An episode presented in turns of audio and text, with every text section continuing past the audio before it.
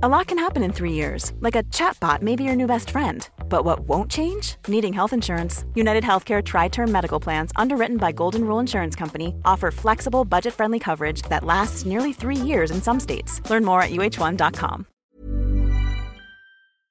The Premier League All Access podcast is proud to be brought to you by Ladbrokes. Stay ahead of all the big games in the best league in the world, the Premier League. With the latest odds, form guides, expert opinions, and more, the fans are the players at Ladbrokes. Are you in? Let's go. Play at ladbrokes.com, 18 plus begambleaware.org. T's and C's apply. This is a game day podcast from Talk Sport. The Record Book.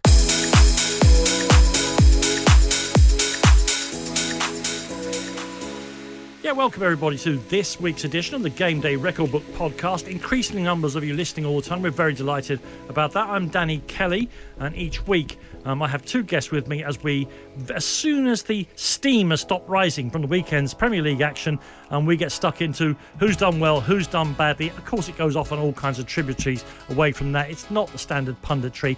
And at the end of the season, I'll be producing an actual physical book of the results of our discussions uh, photographs, drawings by me, and some musings as well done in crayon. And it should be an absolutely brilliant thing to help me get through all of that during the next 40 minutes. And again, thank you all for listening and joining us. I'm to say, making a welcome return, comedian and Derby fan Mark Smith. Hello, Mark. Hello, Danny. Thanks Thank- for having me back again. Oh, well, after your performance last time, where despite public um, opprobrium, I've said no, bring Mark back, give him a chance Yeah. to redeem Thanks for himself. that. Thank you for that. And I'm delighted to say, and as someone who supports both Tottenham and the Republic of Ireland, um, really delighted to say, um, cl- cliche wand of a left foot does not do it. Fantastic footballer in his time. Uh, these days, making his way through the coaching ranks, uh, following his recent retirement after about 140 um, operations on injury that wouldn't clear up for him. Delighted to say we're joined by the former Nottingham Forest, Spurs, and Republic of Ireland midfielder Andy Reid. Hi, Andy. Hello, how are you? Very good indeed. How are you doing? I'm very well, not a bother at all. Adjusting to being retired now? I know you found it hard at first. Yeah, most certainly I did. I found it really difficult for the first year or so. Um, I had a lot going on, a lot to get my head around.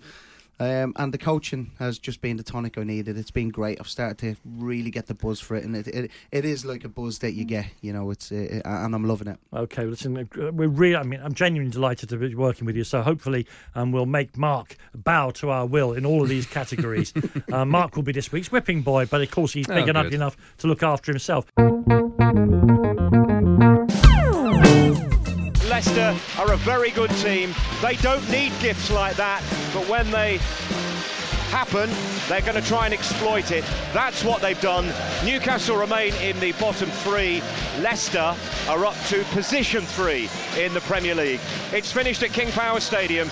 Leicester City 5, Newcastle nil. Eriksen crossed the ball, and there was Kane. His first touch maybe wasn't the best, but he volleyed it right in the bottom corner. His eighth goal in six appearances against Southampton. He just loved playing against the Saints. when we're going for a tough spell, We're still dig deep. We play, uh, we put everything out on the pitch, and uh, yeah, I think we deserved the, the victory. It's, it's never easy playing with, with ten men, so to score again after they equalised was, was great, and then to see out the whole of the second half was uh, yeah, it's what a good win feels like.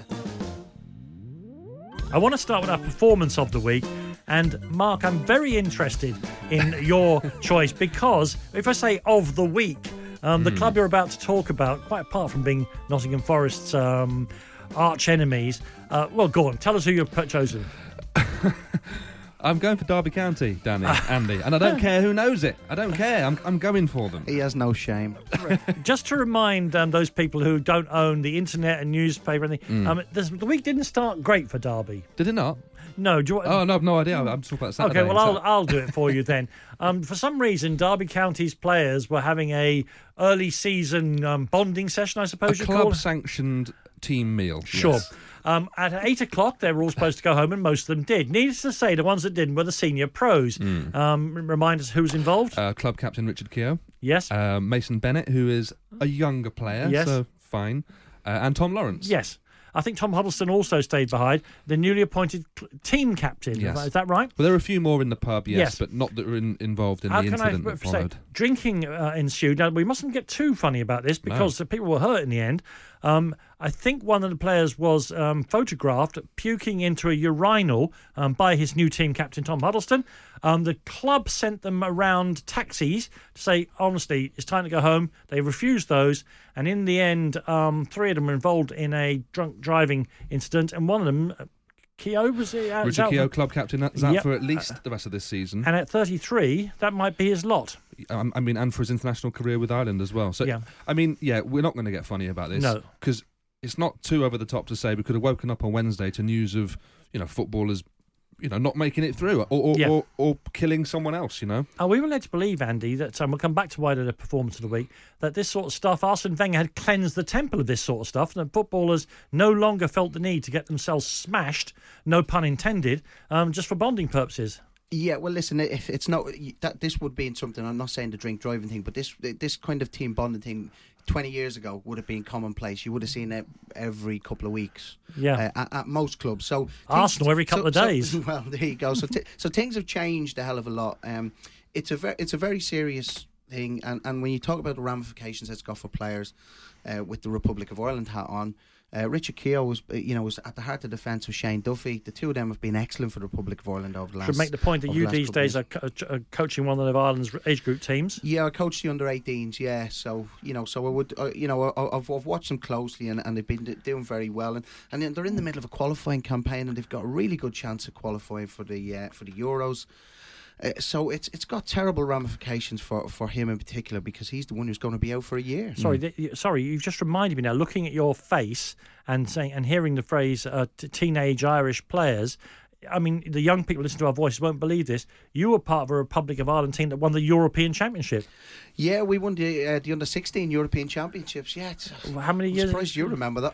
Well, I've got a few years on you, Andy. To be fair, that's that was twenty. It's twenty one years ago. We had a we had a reunion um, last year actually on the the twentieth years. Brian Kerr was the manager. Um, he organised a reunion. We were invited to the sports writers dinner, and um, we we had a team bonding session after. Nobody drove though. no. I mean, that's no, the key. And, that's the key. and none of you are professional athletes at the present moment, or at least very few of you still. Yeah, I don't think any. Why of us- did Derby deserve then, after this cataclysmic start to the week, to be performance of the week? Well, because it's been such a terrible, embarrassing week for everyone connected with the club, we needed something good, something positive to come out at the end of this week. We've had a tough start to the season as it is. We've come to Pride Park at home to Birmingham on Saturday. Everyone's hanging their heads in shame. People are disappointed. Players have been dropped from the squad. Keogh's out for the rest of the season, maybe longer. We go 2 0 up against Birmingham. Great, lovely. They then claw it back to 2 all. They then get a penalty where Birmingham could go 3 2 up. And you think, well, this is it. Because if we lose this game, what does that do to the mindset of that team? That could that could crumble immediately. That could be it for the season. And instead, Keller young goalkeeper, saves a penalty. We go on. Jamie Paterson wins the game for us. And I think there was a crucial moment there, a real pivotal moment in the season, in that last ten minutes where it could have gone either way. Now, I'm not saying we'd go and finish the season with 20 wins in a row. That won't happen. But it could have gone the other way very, very quickly. So I think, for that reason, given the context of the week, Derby County, without a doubt, hands down, performance of the week. With your Nottingham Forest hat on, Andy, um, does it really matter where Derby uh, performance of the week? Are they one of those teams now trapped forever in the Championship? Uh, Mind you, so are Nottingham Forest. yes, let, can, can we just can we brush over that question? can, can I just just go back to a quick point that you made about Jamie Paterson? Um, I was I was delighted for him. Um, I, I normally take a little bit of pleasure out of seeing Derby lose, but I was delighted for Pat. I played with played with Jamie. He's a, he's a great lad. He can be hard work at times, but he's a great lad. I seen him at Derby's academy there a few weeks ago, and he was a little bit disappointed that he hadn't played too much for us. So to see him get the winner, I was delighted for that. Other than that, can take it or leave it. Now you you want to uh, move uh, a little bit further down the motorway. Is it the M42? Which is the mo- which is the Where are we motorway? going? We're going to Leicester next. Uh, yeah, you Yeah. go M1. Just M1, Oh, you're straight just on down- M1, down yeah. the M1. Because uh, you were working today on the team that you want to have as the performance of the week, Leicester City. Yeah, uh, listen, they were fantastic. I'm a massive fan of Brendan Rodgers. Um, I have been for, for quite a while. Um, I- I was on a, a block of my pro license last week, and Damien Duff was on about it, and, and the discussion came up when we were talking about Brendan Rodgers, who we worked with at Celtic. And he, he loves how he operates tactically. He's so astute. He's so aware. Really passionate about the game, and, and tries to play to play the game um, the right way. He tries to play it in a in, in a way that's easy on the eye. So it's not surprised to see Leicester doing so well. Uh, uh, their passing's fantastic. Their movement, um, their commitment, their tackling. Um, they put their bodies on the line when they need to. They work hard. They've got all the attributes, I think, to, uh, to, to that's given them a great base to really go on and challenge. But I'd be amazed, Andy, if uh, in the worst performances of the week, their opponents, they Newcastle United, did not feature very, very heavily. Um, they they're up against nothing today. Yeah, but you've still got to do your own job. You have to. You've still got to do things properly. You have to, and the start in the game is very, very important. You start with a good intensity. You, you know, you, you, you do what you do. I, I can't, I can't defend Newcastle's performance in any way, shape, or form. They were. You may be required to a little later on, but I mean, uh, Liverpool's two fullbacks are clearly the best in the league. But after that, there's an argument: Chilwell and Pereira are the next best pair.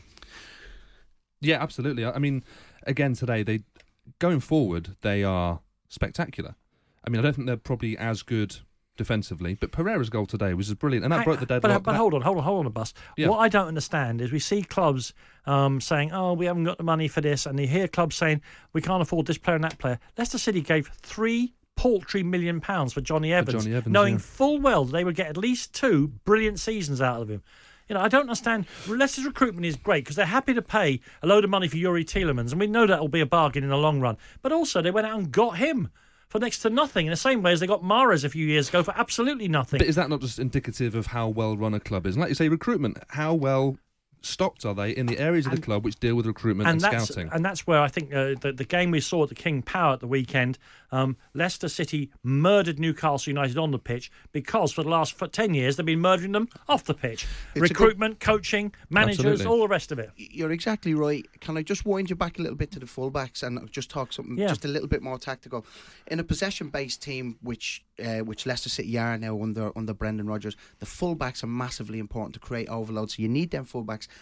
as good attacking options going forward, and that's why they're so good. They're absolutely brilliant. They give them such good uh, width and balance going forward, and the goal that Pereira scored earlier on was absolutely fantastic. Okay, well, uh, thank you both for those. I'm going to be very, very uh, partisan, um, almost chauvinistic now when I say that for me, and it's rare I do this, the performance of the week, I want to put a tiny word in for Spurs. Who every, are, every time I'm on this show, every yeah. single time it's about, it's so pro Spurs, Danny. Oh, yeah, but, but that's uh, Andy, uh, Andy and I understand what a great club is, even yeah, if you come don't. On, come what's, on, what's, boys. What's wrong with that? I'm not I've, having it. I'm not having it. And it's going to make it worse now. I, have never liked Derby County, um, and it goes back. It goes back to a League Cup tie when I was a teenager, when you before you were born. Mm. Um, I think it was a replay. Spurs got a draw against a pretty good Derby team back in the day, and in the replay at White Hart Lane, I can't remember how many Spurs got, but I know Derby got five.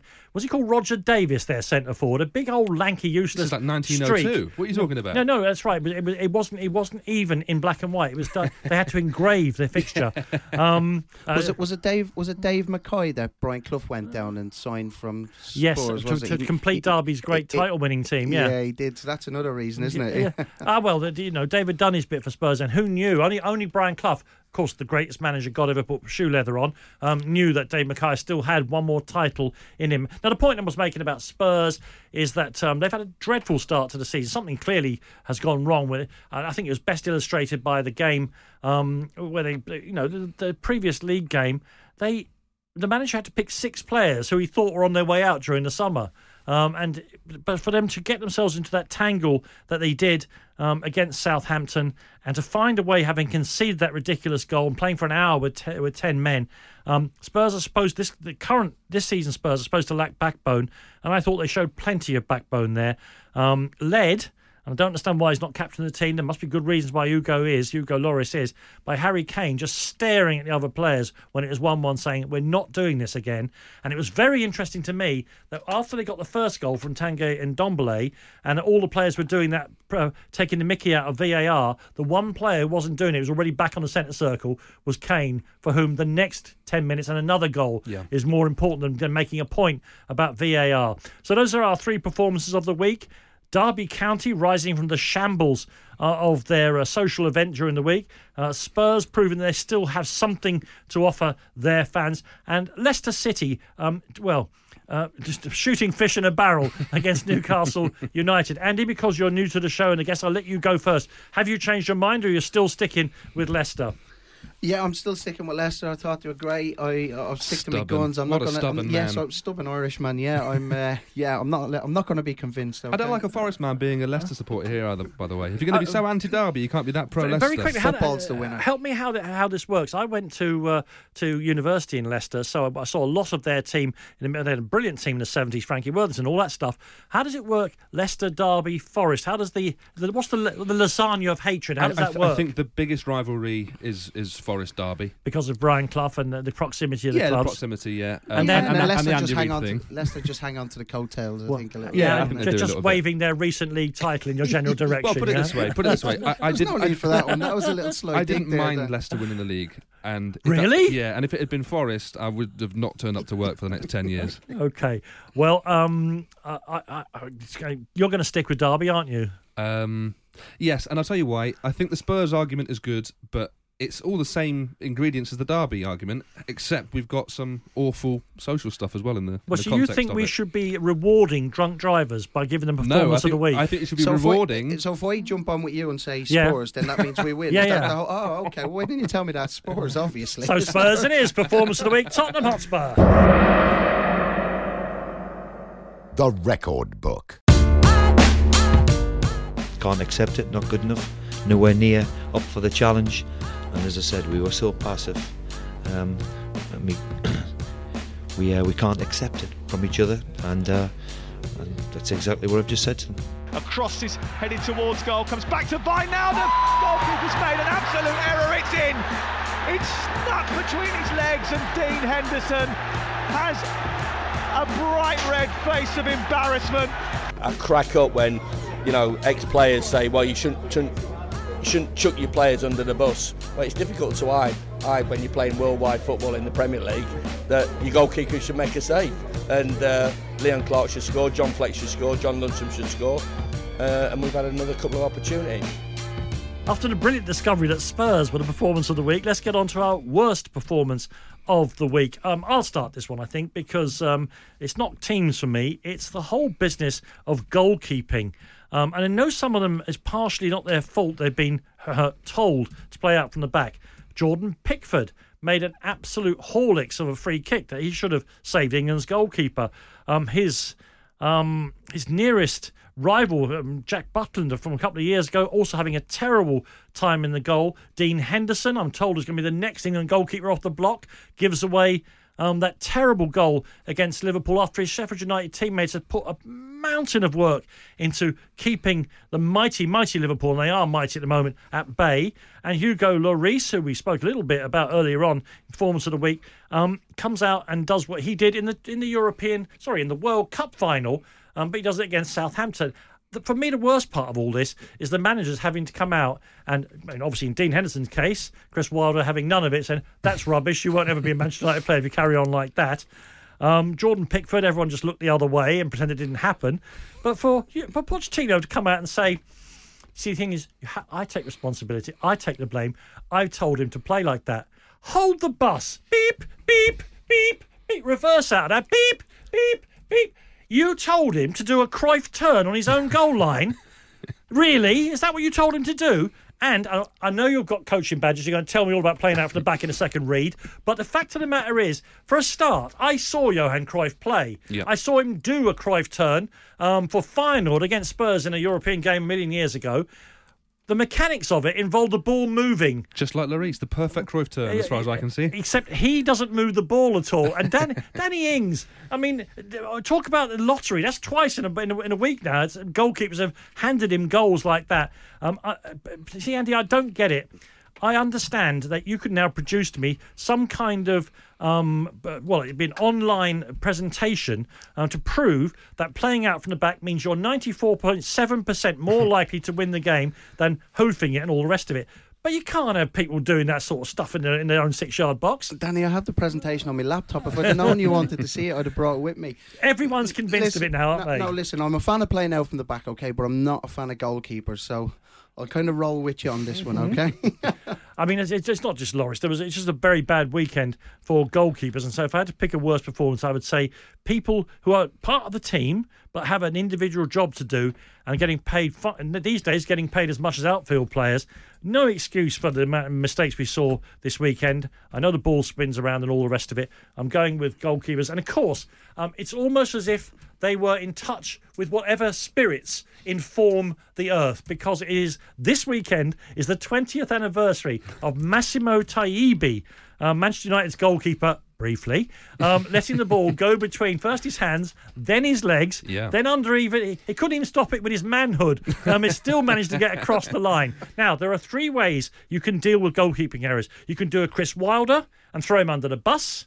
You can do a Pochettino and stroke the top of their head and say it's my fault, or you can do a Sir Alex Ferguson and never pick them again to wear that jersey. Get him on the flight. Get him out of here. Literally, he, he almost he shot. If he could have shot him out of a giant cannon, he would have done. Who now? Who's your worst performance of the week, Mark? Well, can I ask before we Yeah, do this, sure. um, Andy? What did you prefer? What did you react best to as a player? Was it, was it which of those three um, options would you have taken? I, I, I would, I would have been a very, in case you hadn't noticed, I'd have been a very stubborn kind of player. So if a manager came in and had a go at me for something, then I would have gone out there and thought, well, I'm going to show you. So I kind of, I re- responded and kind of liked the manager kind of digging me out a little bit because I could, I felt Yes. I could deal with that. Now, not everybody's like that, and them type of players are getting less and less in the game now. Players that are able to deal with that. So you've got to judge the character. Who, what type of character is he? Uh, because the, the ultimate aim is to get the best out of them. You know, let's be honest, it is. In your long and distinguished career, which manager do you have the best relationship with? Uh, I, I would I would say probably Paul Hart um, at, at Forest and maybe Brian Brian Kerr with, with Ireland because I worked with both of them from a young age, kind of all the way through. Paul Hart, I had him in the Forest Academy and then in Forest team as well, and the same with Brian. I had him at uh, underage Ireland and then with the senior team as well. So I think they probably understood what I was all about and what buttons to press to kind of get the best out of me. Which manager do you have the worst relationship with? Um, wait, uh, That- that doesn't well, matter. You can say what no, you like. No, no, no, well, listen, me- I, I, I me and Steve Cotterill never really seen eye to eye. Why? Uh, well, I'll why make, does- a, I'll make a wild guess. You were trying to play with the ball. well, no, well, actually, if you've if we've got time for just a, a, a Yeah. quick story, when he when he came uh, to Forest from, from Portsmouth, we we ha- we hadn't got the strongest side at the time, and we played a game. I, I can't remember where it was. We played a game about four games after he came in, and uh, we were terrible. We lost three 0 or something like that. He came in, he went, "I don't know why I've left Portsmouth to come here to you lot." That is a slap so, in the face. Yeah, so we were like, "Well, I don't know why you came either." I mean, is it true that we always get told, those of us who are seeking the secrets of the inner sanctum of the dressing room, that when the new manager comes, they've got about, with professional footballers, probably three minutes to make an impression, and you make your mind up after three minutes. Uh, listen, you, may- it's the same with anything. If you meet somebody walking down the street and you stop and have a conversation with them, or somebody introduce you to somebody, you, you're forming an opinion of them straight away. It's like stand up. You give about five seconds, and Yeah. then you know if you like them or not. Have you got Have you got a killer first joke that you always use? No, I'm, I'm out after five seconds. Turn up, see him, get out. Boo, boo, yeah. Who are you going to choose for your worst performance of the week, Andy? I've gone with Newcastle. Um, well, thank God for that. Yeah, well, I think Because you saw the game, yeah. Well, yeah, I did. I, I, you know, I watched the game, and, and I'd be surprised if um, if you're not going for Newcastle as well. Yeah. Uh, you know, listen, they, they, they were awful right from start to finish. They, the, the thing that worries me most about this team um, is that I just look and I see, apart from Jamal Lascelles, I'm not too sure where the leaders are. Um, there's a few crawled into the shell today. Um, there, there was the what there wasn't any fighting it. I mean, there was one point where indeed he just kind of bustled through four players on the edge of the box and played a one-two. And I'm thinking, to But they were losing headers in their own box where they've got, you know, they, they, it, I always think about this. If you're an attacking player, the header has to go quite directly. Uh, You've only got about 15 degrees to direct it. You're a defending player, you just got to get a nut to You it. can go anywhere. But you're, they were being muscled out of it. And you're right, Lascelles kept going. And after the game, I thought it was really an extraordinary moment because it rarely, I mean, managers occasionally, another player, Andy Carroll, was put up on here on Talk Sport and was put up um, for the interview and said, We gave up. Wow. But what else could he say? You can't that that the performance today. There's no way of defending it. Like you, know, he, he come out and there's nothing else. What you can't come out and say, "Oh, well, listen, we had a bit of an off day and it didn't quite go for us, and we're you know we're sorry about that. We'll put it right next." They've they've been absolutely awful from start to finish in every single department of the game. So for somebody to come out and try and defend it in some way, everybody would have just been looking, going, "That's a lie." I presume he's had the manager's permission to go out and give them both barrels. Must he must have done right? Otherwise, Yeah, he's you would in have serious so. trouble. I'd Yeah, imagine. yeah, you would have thought so. But listen, the manager as well. He's he's he's a he's been around the game. He knows he'll have dug the players out. Guaranteed, he'll have dug the players out. I played under him. I know he's like he'll, be, he'll have told them in no uncertain terms. This is not acceptable. The trouble is, seven games in, and you're already having to have, you know, kind of digging the players out, bringing them in for extra training, whatever they decide to do. I mean, you only lose the three points no matter how badly you get beat. Um, but it, it- it's not a good thing for Newcastle. I was amazed when I got, got up at the Sunday morning to see they were already, before this defeat, they were already the favourites to go down. Newcastle United. Who's your worst performance of the week? I want to move on from Newcastle because they're making the studio smell. Yeah, it does smell a bit in here. Um, I'm going for Norwich City, which might sound a bit odd. I'm going for them because they it lost. does sound a bit odd. Boo, boo. Uh, yeah, I'm sorry. It's, I'm gigging again. It's horrible. Um, they lost 2 0 away at Crystal Palace. They lost 2 0 away at Burnley last week. And this both results came after the Man City wonderful performance where they went and beat the champions. And I just think we've had a situation here where Norwich have just given everything. They've emptied the tank against Man City. And they just haven't been able to keep that up. And I worry if you're a Norwich City fan, is it going to be one of those seasons where they raise their game for the big televised Sky um, TV games on a Saturday night in floodlights, and then just go to pieces in these what look like more standard opponents. It's interesting because I actually believe that you know it's just they're going to not get many results away from home. Um, Right. They're going to have to win their games at home, and I never understand it, Andy, anymore because all the stadiums are the same square boxes now. The pitches are almost identical sizes. The gr- the pitch, the actual grass is identical as well. When you started out playing, and it wasn't a million years ago.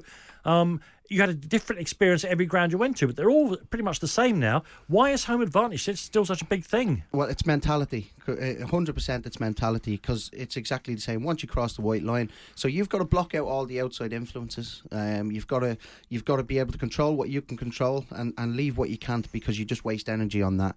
So it's a mentality thing. If you've got a good mentality, you take say um, all the top teams. It doesn't matter to them. They play the same. Man City now, Liverpool. They play the same at home as they do away. They start the game in exactly the same manner. The fullbacks push on in exactly the same manner. The the, the wide players come inside to get on the ball, and it doesn't matter home or away, small pitch, big pitch, whatever, It doesn't matter. I have to say, I once asked Stewart Robson, former Arsenal and West Ham captain, what about this home uh, this home advantage thing. He said, "Because you know he's public public school educated, isn't he, uh, Stewart? You, well, you can't tell by the look of him, but he is." and he just said, "You're an idiot, Danny. There's only one reason: the crowd gets the referee to give you all the decisions at home." and of course, he's absolutely right about that as well. Um, listen, I've had my fun talking about goalkeepers doing Cruyff turns. I don't think that's the worst performance of the week. Uh, and Mark, you're, you're very erudite.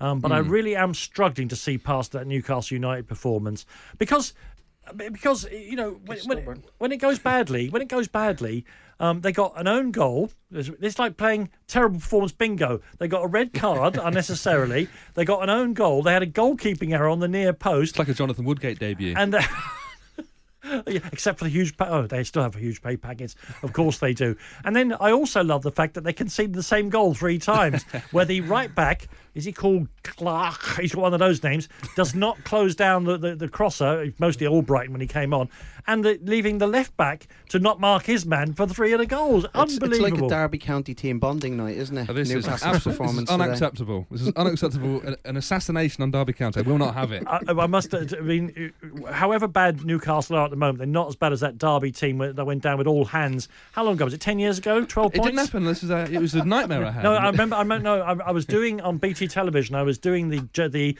January transfer window uh, one evening, and I was uh, and nothing was happening. So I thought, oh, I'll get stuck in here. Um, blah blah blah. You can't you can't improve teams in January. Um, it doesn't really work out. I mean, look at that Derby team. They were absolutely shocking. They went down with all hands. This is a couple of years ago. Um, whatever they did in January, um, they got even worse, and they really were a disgrace to the Premier League. Uh, voice to my right. They bought me during that transfer window. Robbie Savage, how are you, mate? um, I, I just had to keep going then because no, there's no turning back, is there? Danny, I've got four players on my under 18s team that play for Derby, so I'm not going to slag Derby off anymore. Can we have you? they, won't, they won't. They won't release. They won't release them for me. Uh, well, so I'm going to tell you, um, Newcastle United have won p- worst performance, and on the way they played today, that's all they'll be winning in the near future.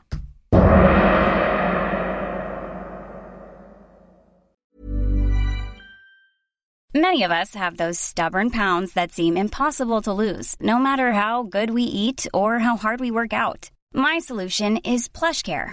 PlushCare is a leading telehealth provider with doctors who are there for you day and night to partner with you in your weight loss journey. They can prescribe FDA-approved weight loss medications like Wegovy and Zepbound for those who qualify. Plus, they accept most insurance plans. To get started, visit plushcare.com slash weight loss. That's plushcare.com slash weight loss.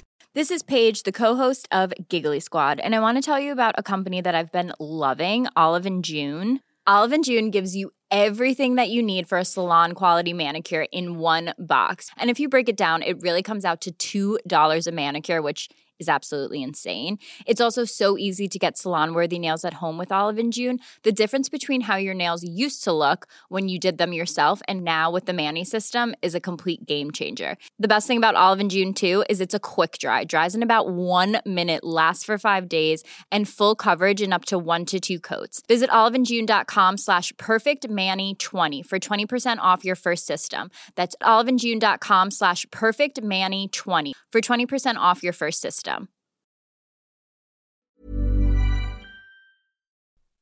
The Premier League All Access podcast is proud to be brought to you by Ladbrokes. There's a lot more to those 90 minutes than what goes down on the pitch. With the latest odds, form guides, and expert opinions, you'll know the score with Ladbrokes. Odds update on Talk Sport with Ladbrokes. Are you in? Let's go. Play at ladbrokes.com, 18 plus, begambleaware.org. T's and C's apply. The Record Book. Here's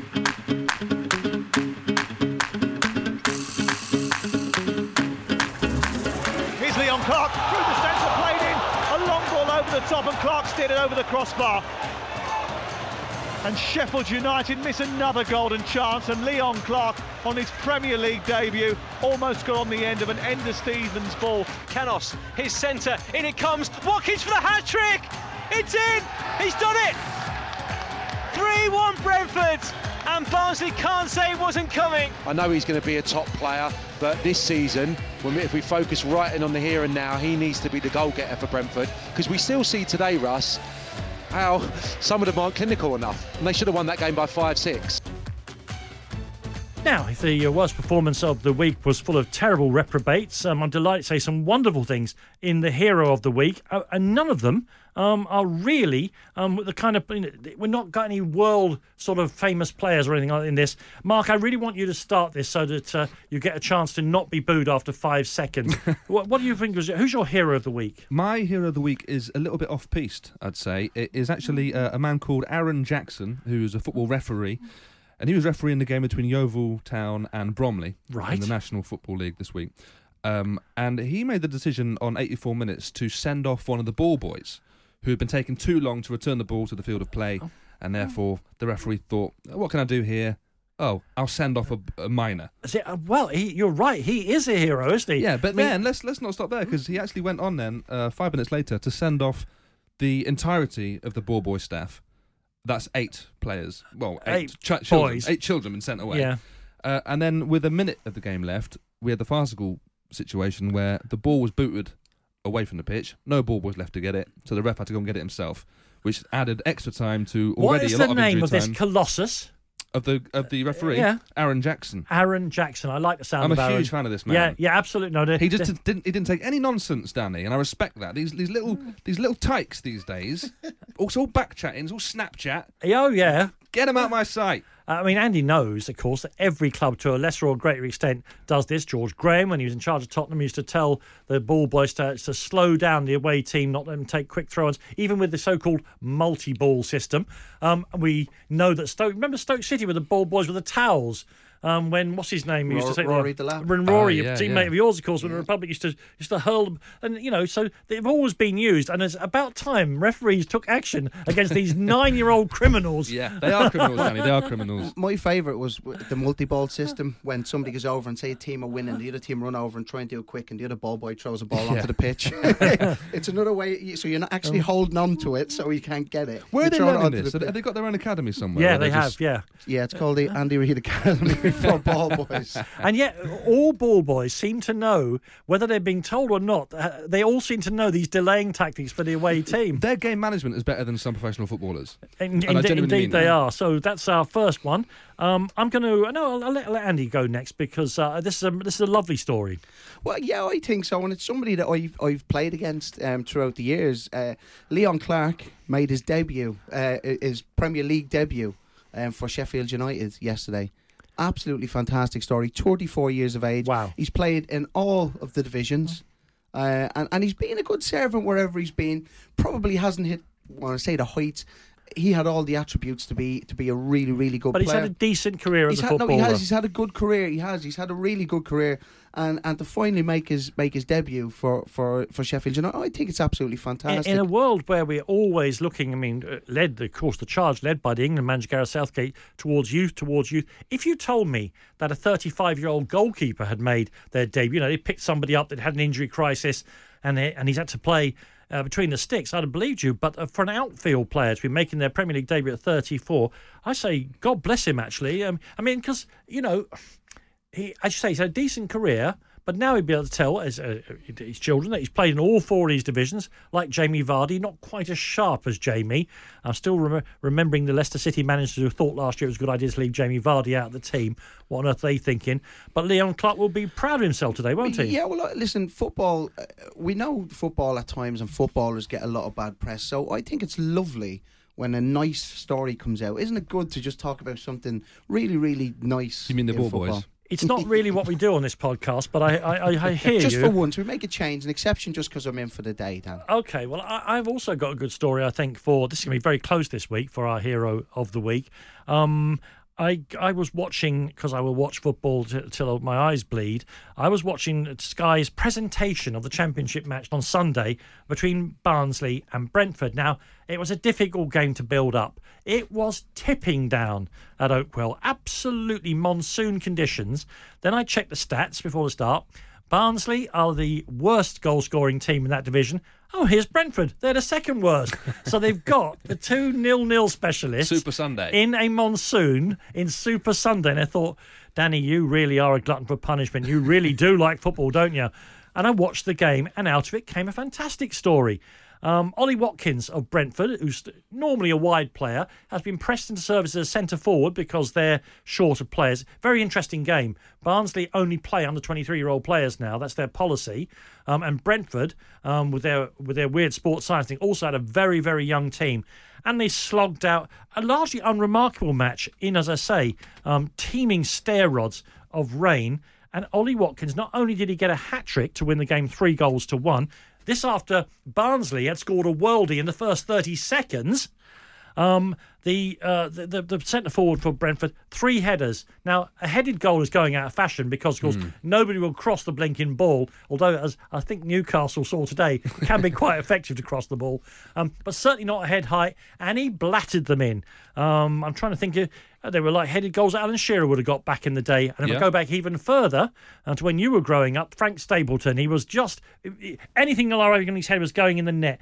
And he was very, very modest afterwards and said, not really sure I'm made for this position, to be honest with you. This hold up play and all the rest of it. I don't know. If you can get the ball over the line with your head, that will be okay. Proper football in that. Te- Yeah. Teeming rain, headed goals. Yeah, a proper I like game it. too. And the, the Barnsley faithful, bless them, the people at the game, all huddled at the top of the stands, but at least there was some cover escape. from the proper rain. Amazing array of heroes this week. Ollie Watkins for his hat trick, uh, the referee sending off the ball boys, and Leon Clarke, 34 year old Premier League debutant. I'm very sad that we have to make any decision here. I'll start with you. You sticking with Leon? Yeah, I think I owe it to him to stick with him, and yeah, so I am. I'm going to stick with him. Um, I'm going to go with him as well. Actually, I think that's a nice, that's a nice story. It's a heartwarming, uplifting story. But well done, Ollie, as well. Yes, uh, well, uh, well, And- and referee as and, well, the, and the referee the who ball booted all the ball boys off. Okay, Leon Clarke is our hero of the week. The Record Book.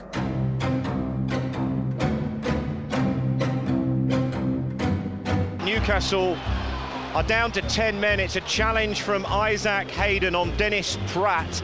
He won the ball, but his follow through straight into the leg of the Belgian midfielder. Hayden doesn't want to leave the pitch. He's, he's shrugging his shoulders. I've got no complaints.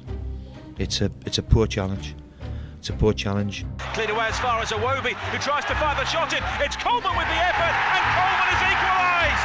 Manchester City were all over the place there, and it's Seamus Coleman with a real shock to the system for the league leaders. Manchester City are appealing for offside, and Michael Oliver may have a look at this, or certainly somebody will on his behalf. Yeah, I I actually believe that the ball may have been over the line before the header was made. Uh, I hope it was, because I've had a goal taken off me like this uh, by Micah Richards. We spoke about it recently, where the ball was going in and he finished it off. And after that really cockle warming edition of Hero of the Week, it's time for Villain of the Week. Um, I'll start. Oh, sorry, what are cockles? The cockles, I, I don't. Are they ventricles? I don't know. No See, idea. You start. You started up with the medical questions. I. Th- You said it. You said I- cockles. I, did. Well, I think it's, it is an established English phrase, is it not? Yes, but I'd like to know what the what the etymology Okay, I'm looking at our produ- producer who's got out his. Is that is that rose pink? That phone of yours? Um, here we go. No, that a cockle. A cockle. I understand what it is in way of seafood, but how does it relate to the human heart? That's that's your homework, Mr. Producer, for the next two or three minutes. After the ventricle warming um, hero of the week section, we're on to those people or things who've really got up our nose. Our villain of the week, and a quite serious one. I'll start with you once again. This extraordinary game, for instance, between Leicester and Newcastle United. Yeah, I, you know what? I don't want to be uh, being an ex-Sunderland player, the one to pick on Newcastle all the time. Um, but for me, I don't see how it can be anyone else other than um, than Isaac Hayden. Um, uh, his tackle was absolutely horrendous. Shocker. Uh, his team were one down. They were on the back foot as it was. He's let his team down. Um, uh, he's let the manager down. The manager, the last thing he needs at the moment, the pressure he's under, is somebody doing something like that. And the lads have to play another hour down to 10 men. The pros. Oh, oh, oh, now, I I rarely, rarely pay much attention to ex-professional footballers. I think I know more about the game than most of them, except for that one thing. When tackles go in, I'm not certain whether it's a leg breaker or an accident. You clearly thought it was a shocker. Yeah, I, I, I did. I thought it was Did you give him any, bad. any, any leeway for the pack? The pitch a bit slippy. Do, do you No, think he's no. tried to do him?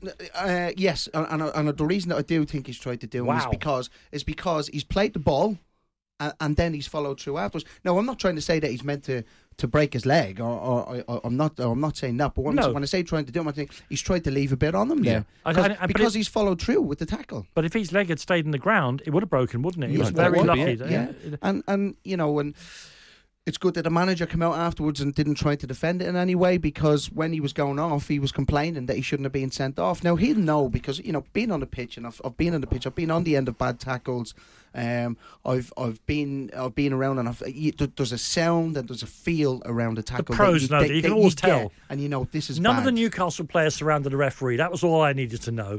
And you're right. As he went off, uh, Hayden was asking for a VAR review. If they had reviewed it, he got two red cards and be banned for six games. Ten game ban, yeah. I mean, look, uh, no one wants to see that. Incidentally, now here we are. Update from the medical world. Wonderful. Um, the cockles of your heart are indeed the ventricles of your heart, Okay. um, because in Latin the ventricles are the cochlea cordis, and it is because, fantastically, um, the, they are the same shape as the as the As sea, as the as the what is that thing? A crustacean, isn't Yeah, it? Yeah, yeah. So they're about all sorted out on Hey. the only podcast you'll need for all of your seafood and football needs. Always learning on this show. You've um, I, I, my my my villain of the week is is a bit uh, a bit childish because I mean, do people still talk about football kits? So many of them are so horrendous, so unnecessary.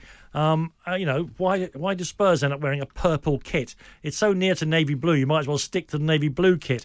But Manchester City's kit that they currently are sporting as their Yes. reserve kit. Um, I mean, it, it's too much of a cliche. It's too trite. It's too generic to say it looks like a, one of those rocket lollies that you see kids and me eating. um, it's it's too much like a tequila sunrise.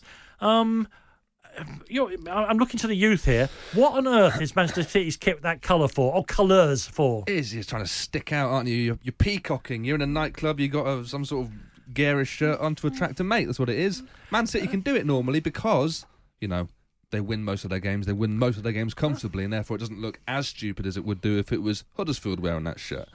Doesn't mean I like the shirt, I think it's an insane choice of kit. Now, I, I'm going to be very rude to my guest, Dan. I wish I wasn't, but um, uh, I'm glad I've got Andy Reid in front of me because I've never met the fella before. Um, and I have to tell you, Andy, when you made your debut for Spurs, now I'm very, very careful because I'm a man uh, throwing stones in a greenhouse here. Um, you are not the traditional shape for a footballer, brilliant footballer, um, but you're not built like a long distance runner. Is that fair to say? Yeah, yes. At the Go on. time you were playing for Be Tottenham, careful, be uh, careful. I, I don't want to be rude to you. Um, at the time, let's just say you were perhaps a little bit more upholstered than some of the players uh, of your generation, and Spurs were wearing a Kappa kit that looked like it had to be sprayed on. Yeah, and we were wondering, my, my, my mates, there's about 15 of us who go to Spurs together. Um, actually, let's go now because we can't afford the tickets to the new stadium. um, and we said, what the hell's Andy Reid going to do? Because we'd seen you playing for Nottingham Forest, um, and we thought this is a very tight kit for a chap who is not Mo Farah. Shall we put it no stronger than that? Um, and you ran out, and the shirt was. For everyone else had the absolutely flowing, sorry, absolutely skin tight shirt, and yours was flowing away quite happily off you.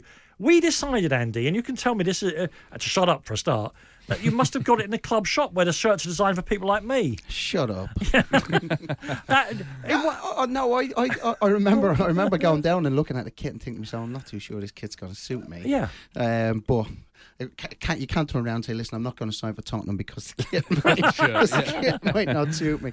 Uh, no, it was actually it was all right. Yeah. Why did you only play one year for Spurs? Because you were terrific. Yeah, in um, my humble opinion. Well, well, I, uh, you know, what, I Frank Arnesen when he was there was was the, the person who signed me really, and Martin. Pretty Jol- good judge of a and Mar- and footballer. Martin Jol at the time was was a head coach.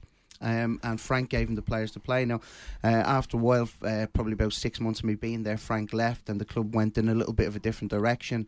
Instead of bringing in kind of younger kind of players, they started. Like I mean, Edgar Davids came in and played left side of midfield. You know, in the summer after I'd signed, and um, so you know, so there was things like that where they were starting to bring in people on a hell of a lot of money from the continent, and uh, and, and at the time, I just wanted to play. Yeah. So how old were you at this point? I was twenty two, nearly twenty three. Uh, I I just I just wanted to play football. I, I, I wasn't I wasn't in any mood for kind of hanging around and sitting sitting around and going on the bench and playing in reserve football. It wasn't really for me. Spurs so. is lost, I thought. Spurs is lost in the long run because you and you came, across in a double deal with Michael Dawson. I thought the two of you, um, Dawson went on to play for 10 years there, and I thought maybe the two of you could have done exactly the same thing, which has got me off talking too much about Manchester City's kit. Mm. Um, it's ludicrous, but then so many football kits are. Um, who is your uh, villain of the week, Mark? Uh, I've gone for Dominic Calvert-Lewin, the What? Everton striker. Uh, during the game at the weekend, Seamus Coleman's gone down the right hand side of the box. Uh, he's Andy and I are pricking up now. Absolutely. Republic's captain. Come on, what's, what's happening here? And he's lifted the ball over the keeper. It's absolutely, obviously going in to the. Would it be his net. first goal since his very serious injury nearly ended his career? I think so. Well, but this is why it's so important to him. This is why he's so. This is why he's so angry when what happens next happens because he's lifted it over the keeper. It's going into the middle of the goal. There's no danger of it going wide or over or not crossing the line. And Calvert Lewin, being the goal-hungry, selfish, horrible striker that he is, gets his head on it from about he had three to dive out. full length to get any kind of contact, didn't he? He did, but here's the even more impressive thing, really, because Seamus Coleman is understandably quite angry at this, and it looks like he's given him a bit of a dressing down. But I think it's mainly because he thinks that goal will be disallowed because he thinks Calvert Lewin is actually on an offside position. And had he been, That would have goal would have been chalked off. It would have been a disaster. That that's the thing about it. Was listen, I don't mind if that had been me and my striker put it in. I think I don't mind. Strikers, They're supposed to do they, that, aren't they, they? They, they, they want goals. They're hungry for goals. That's what you know. That's what they do. So I'd have no problem if it was given for offside. I mean, obviously you know Seamus and being in and around the the Irish setup yourself. It actually is one of the great stories of the last uh, uh, sort of six months because his injury was so bad and he was out for so long. I thought we'd never see him um, play anything like again because, of course, he has been a brilliant, brilliant fullback. Now Everton's team are all kinds of no good in different ways, but Seamus is playing really well again. You know what? He's got a phenomenal attitude. He's he's a great guy. He's he's one of the most down to earth guys that you could ever meet. And when he got injured, everybody was, you know, oh, I can't believe it's happened to him. Like he's hmm. if nobody deserves that. Don't get me wrong, but if anybody Sure, who but a really real doesn't, you know, he's a he's a great guy. And it's been a hell of a long road back as well, you know, a hell of, a- and to the point where you're thinking, right, is this ever going to happen for me again? Am I going to get back to where I'm at? And you know, he needed a bit of time when he came back, and when he came back, it, understandably, his form wasn't wasn't as what it is going to be, but but that's that's what's going to happen. And I just feel that he's just finding that form. He's been in great form for the Republic. Uh, He, and he I looked feel- great against Man City, I thought. Yeah, and, and, and he's starting. I just feel he's feel he's starting to get back to the Seamus Coleman that we seen before he get Yeah, injured. Yeah. Listen, thank you for that. We'll decide about our our, hit, our our villain in just a second.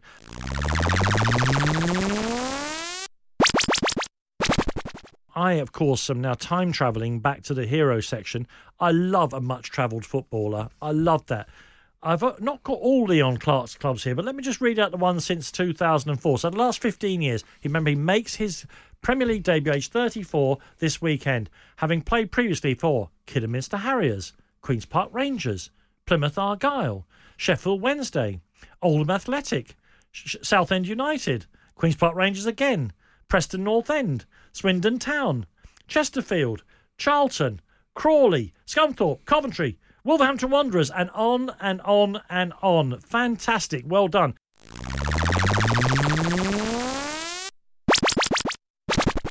Villain of the week, Isaac Hayden, Manchester City's kit, Dominic Calvert Lewin for denying the wonderful Seamus Coleman his goal. I'll leave it to you, Mark. I'm, I'm 100% sticking with Dominic Calvert Lewin.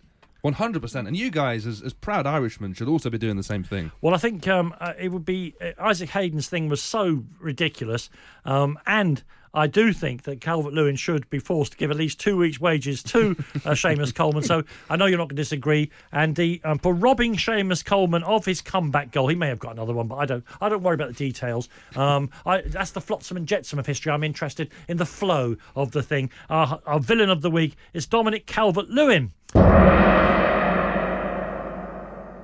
And that's that for this week. I want to thank you all for listening to us and joining in and downloading all the things you've got to do.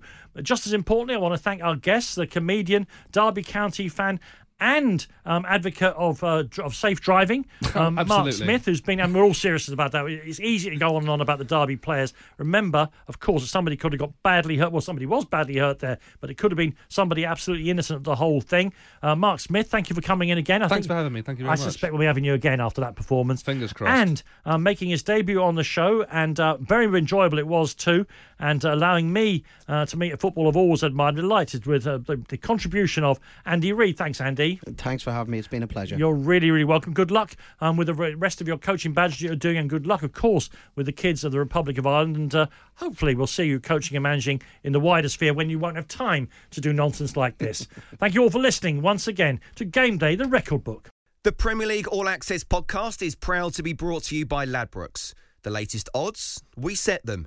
Form guides, we've got them. Expert opinions, we share them. The best fans in the world deserve the best. Be match day ready before the whistle blows with Ladbrokes. Odds update on Talk Sport with Ladbrokes. Are you in? Let's go. Play at ladbrokes.com. 18 plus. BeGambleAware.org. T's and C's apply.